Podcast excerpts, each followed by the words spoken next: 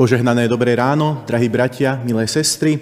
Aj dnešné ráno chceme spoločne začať štúdium, štúdium Božieho slova, ako ho máme napísané v Lukášovom evanieliu v 13. kapitole vo veršoch 1 až 9 v mene pánovom takto. V tom čase prišli niektorí a rozprávali mu o Galilejcoch, krv ktorých zmiešal Pilát s ich obeťami. Ježiš im odpovedal, myslíte si, že títo Galilejci, keďže tak trpeli, boli väčší hriešnici než všetci ostatní Galilejci. Nie hovorím vám, ale ak sa nebudete kajať, všetci podobne zahyniete.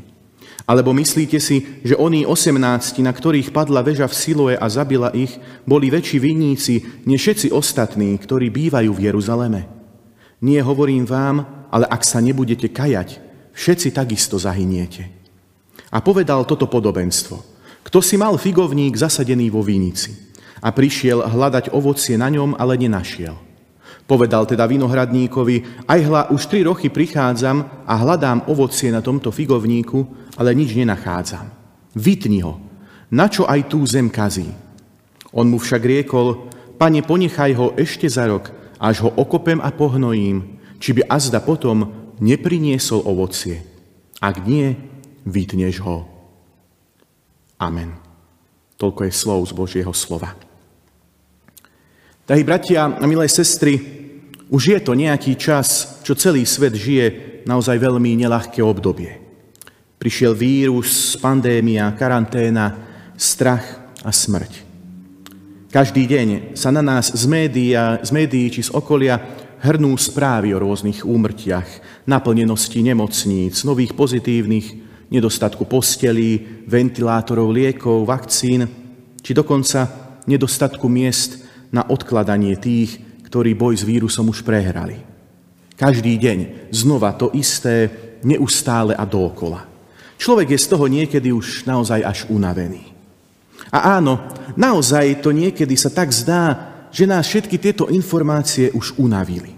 Stále viac a viac si môžeme všímať, že opatrenia a zásady pre nás slúžia už iba ako akési napomenutia, ale mnohí s nimi už sa vôbec ani nezaoberajú, nie to, že by podľa nich mali nebodaj sa ešte aj riadiť. Ako keby nás to celé už omrzelo. Celá pandémia, celá táto situácia. Chceme sa konečne vrátiť do starých kolají, nech už je pokoj, nech už to všetko prestane. Radšej sa zatvárime, že nás sa to vlastne ani vôbec netýka. O niečom podobnom hovorí aj Ježiš v našom dnešnom Božom slove. Ľudia za ním prišli so správou o nevinných Pilátových obetiach. Ježiš k tomu pripomenie ešte aj ďalšie nešťastie, kedy pri páde veže v Siloe umrelo 18 ľudí. Prečo o tom hovorí? Zaujíma ho naša reakcia. Niekto, keď to počuje, tak sa zhrozí. Iný to zoberie ako zaujímavosť zo sveta médií, ďalší sa zatvrdí, veď keby existoval Boh, toto by predsa nedopustil. Takéto udalosti deň čo deň riešime. Tam výbuch sopky, niekde tsunami, vojna a dnes teda najmä vírus, pandémia. No čo na to povieme, drahí bratia, milé sestry? Dnes už často vlastne vôbec nič. Zdá sa, že sme si na tie správy už ako si zvykli. Niekedy aspoň zanadávame na nejakých našich domnelých vinníkov, inokedy aspoň trošku polutujeme obete. No potom na to radšej prestaneme myslieť a ideme ďalej. No dnes nám Ježiš hovorí, týka sa to aj teba. My sme si zvykli, že podobné udalosti pozorujeme skôr ako diváci alebo komentátori niekde pri televízii. No Ježiš dnes hovorí, nejde len o tie úbohé obete, nejde ani o tých prekliatých vinníkov. Ide aj o nás. Presnejšie ide o to, čo my s tým urobíme. Alebo ak nemáme moc s tým niečo urobiť, tak aspoň čo urobíme sami so sebou. Dnes vo vrcholiacom pôste nám Ježiš hovorí, ale ak sa nebudete kajať, všetci takisto zahyniete. A toto znie veľmi tvrdo. No je to naozaj tak. Bez pokánia neexistuje život. V Božom slove je smrť často obrazom človeka odvráteného od hospodina. Taký človek prijal dar života, no nevšimol si jeho pôvodcu. A tak nám Ježiš dnes pripomína, človeče, daj si pozor, aby si nedopadol ako ten suchý figovník z podobenstva. Ako strom, ktorý je možno pekný na pohľad, ale neprinesie žiadne ovocie. Drahí priatelia, Pán Boh od nás dnes chce pokánie, zmenu myslenia, zmenu cieľov, ktoré máme nastavené tak, ako keby Pán Boh ani neexistoval. Chce, aby sme zliezli z toho svojho sudcovského kresla, v ktorom je nám vždy jasné, kto všetko, za čo všetko môže, kto to všetko spôsobil.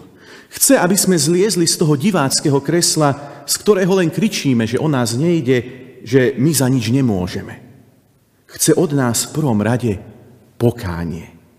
No a to je často v rozpore s tou modernou víziou, hlavne žiť a byť úplne v pohode, v úplne spokojnosti vo všetkom, čo nám prináša radosť a blahobyt.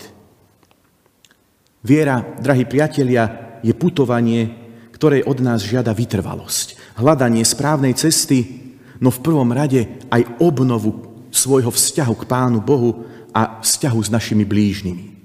Myslím si, že aj dnešná doba nás upozorňuje práve na to, že potrebujeme obnovenie vzťahu s hospodinom a navrátenie sa k jeho hodnotám. Potrebujeme prinášať ovocie a v prvom rade ovocie ducha. Apoštol Pavel v liste Galackým hovorí práve o ňom. Ale ovocie ducha je láska, radosť, pokoj, zhovievavosť, nežnosť, dobrotivosť, vernosť, krotkosť, zdržanlivosť. Proti takýmto nie je zákon. A ako vidíme, to ovocie nie je skryté v bohatstve, v ekonomike či v peniazoch, pretože toto ovocie vie priniesť ako boháč, tak aj chudobný. Nie je ukryté dokonca ani v zdraví človeka, pretože ho vie priniesť ako zdravý človek, tak aj chorý.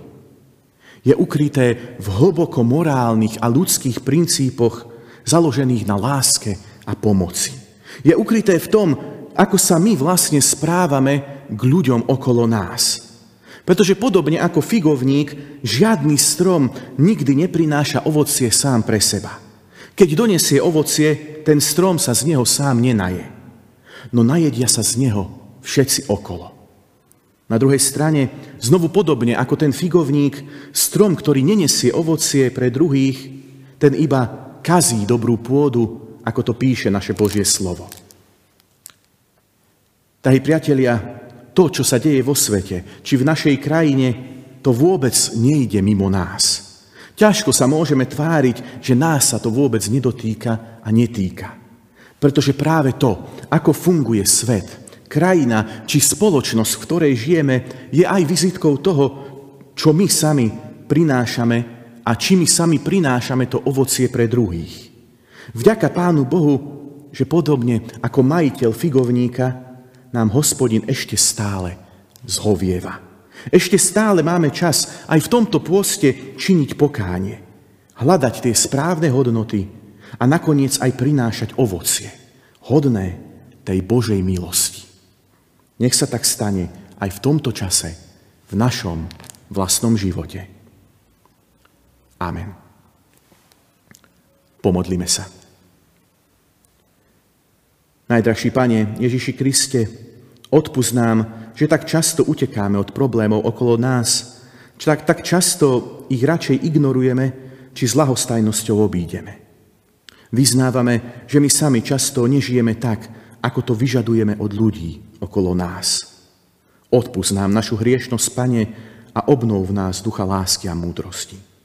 Pomôž nám znova nachádzať a pevne stáť na tom morálnom základe, ktorý nám Tvoje slovo zvestuje. Nech ovocie našej vlastnej viery je zjavné pre každého, koho nám kedy pošleš do cesty. Ochraňuj a ved nás, Pane, v tomto našom neistom svete, aby možno aj náš príklad a naše vlastné skutky viedli k zmene a obnove sveta, v ktorom žijeme. Amen.